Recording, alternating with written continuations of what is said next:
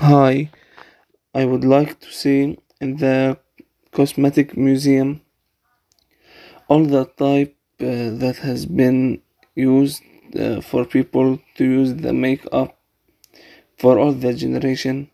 From the day that they started to put makeup until now. And how people change and improve uh, the way they look. And it will also be good if they add the final shape of the makeup so the way the person looked before and after wearing makeup. And it would be nice to put uh, the shape of the skin for um, those who don't use makeup before and for those that uh, need and put makeup every day